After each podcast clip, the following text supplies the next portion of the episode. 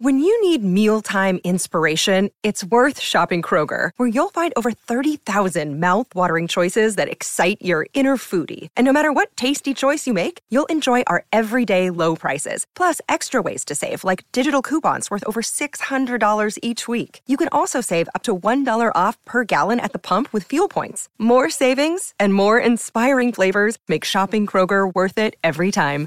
Kroger, fresh for everyone. Fuel restrictions apply. Another day is here, and you're ready for it. What to wear? Check. Breakfast, lunch, and dinner? Check. Planning for what's next and how to save for it? That's where Bank of America can help.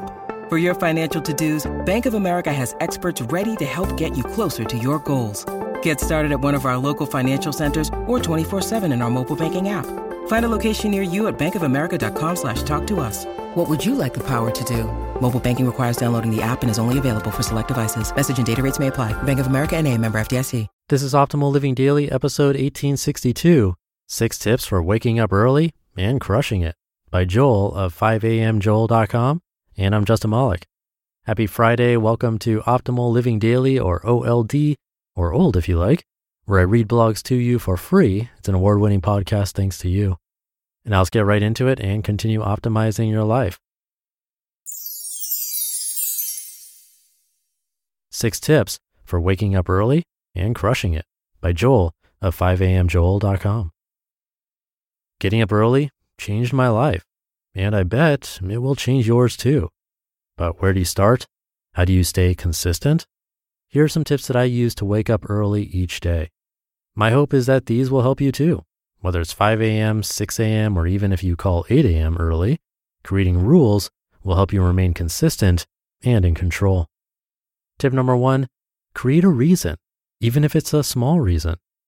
You won't get up if there's nothing to get up for. Without a good reason, it's very difficult to get up early. Having a routine or checklist is helpful, but it can also get boring to do the same thing every morning. When I first started 5 a.m.ing, here was my morning checklist. Get up, put on coffee, stretch for five minutes, walk for 20 minutes, read for 20 minutes, write one positive thought on a flashcard, and start smashing my to-do list. After doing this for a few weeks, I started getting bored. It became harder and harder to get out of bed because there was nothing new to get up for. So I changed things up. Some mornings I get really into my books, so I read for three hours straight. Some mornings I drive to the beach and surf before work. Whatever it is, I plan it the night before so I always have a reason to get up. Try to make your own plan each night and stick to it. If you don't have a plan for multiple days in a row, it'll be extremely difficult to get up. The reason can be anything you want, even if it's something small. Tip number two set a bedtime. Try to stick to it. Chances are you have an alarm on your phone for the morning, but do you have an alarm for your bedtime? I found this cool feature on my iPhone that gives me an alarm for both mornings and night times. I sometimes lose track of how late it is, especially when I'm up late working. Now the bedtime alarm reminds me. You can find the setting in the clock app on your iPhone. A quick note on work emails late at night 9 p.m. to 11 p.m. used to be my time to catch up on work emails while watching TV. I used to think it was productive. It's not. But won't my coworkers be impressed when they see me working emails late at night? No. Any person can stay up and send late night emails. True respect from your coworkers will come when they see emails from you sent between 5 to 6 a.m. Or better yet, Ultimate respect comes when you completely shut off work after hours. Tip number three you snooze, you lose. Waking up to an alarm sound sucks, it's painful. So, why would you want to hear an alarm multiple times each morning? Once is enough. Each time you hit the snooze button, you're just subscribing yourself to more pain. It's less pain to just get up. Stop hitting the snooze button. You'll get used to it after a while. Tip number four drink earlier in the day. I love beer. It's something I look forward to every day after a hard day of work. But it's well known that alcohol has a huge effect on how well you sleep and how deep you sleep. Since I'm going to bed a little earlier, I try to stop drinking a little earlier. It makes a huge difference in waking up early. I've noticed when I stop drinking by 7 or 7:30 p.m. and drink water or tea for the last few hours of each day, I feel much clearer in the morning. If I drink beer right up until the moment I go to bed, I'm foggy and dazed at 5 a.m. My morning is less productive, and honestly, it's less fun.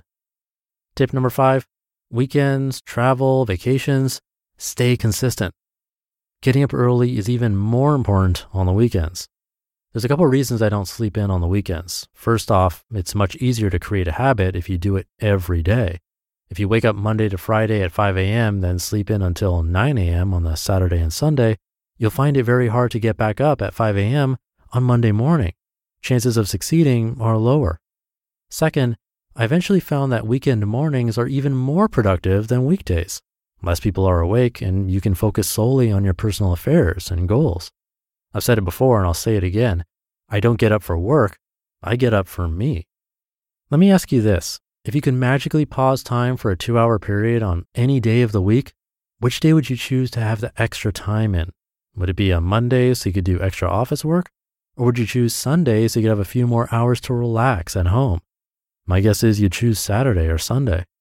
Think about this when you sleep in on the weekends. You might be robbing yourself of your hard earned time off. And tip number six no social media in the morning. Be careful what you let into your brain in the morning. After sleeping all night, your brain is like a fresh sponge, ready to soak up whatever the new day brings. If you fill it with distractions, it can delay your progress in reaching your goals. Facebook can wait.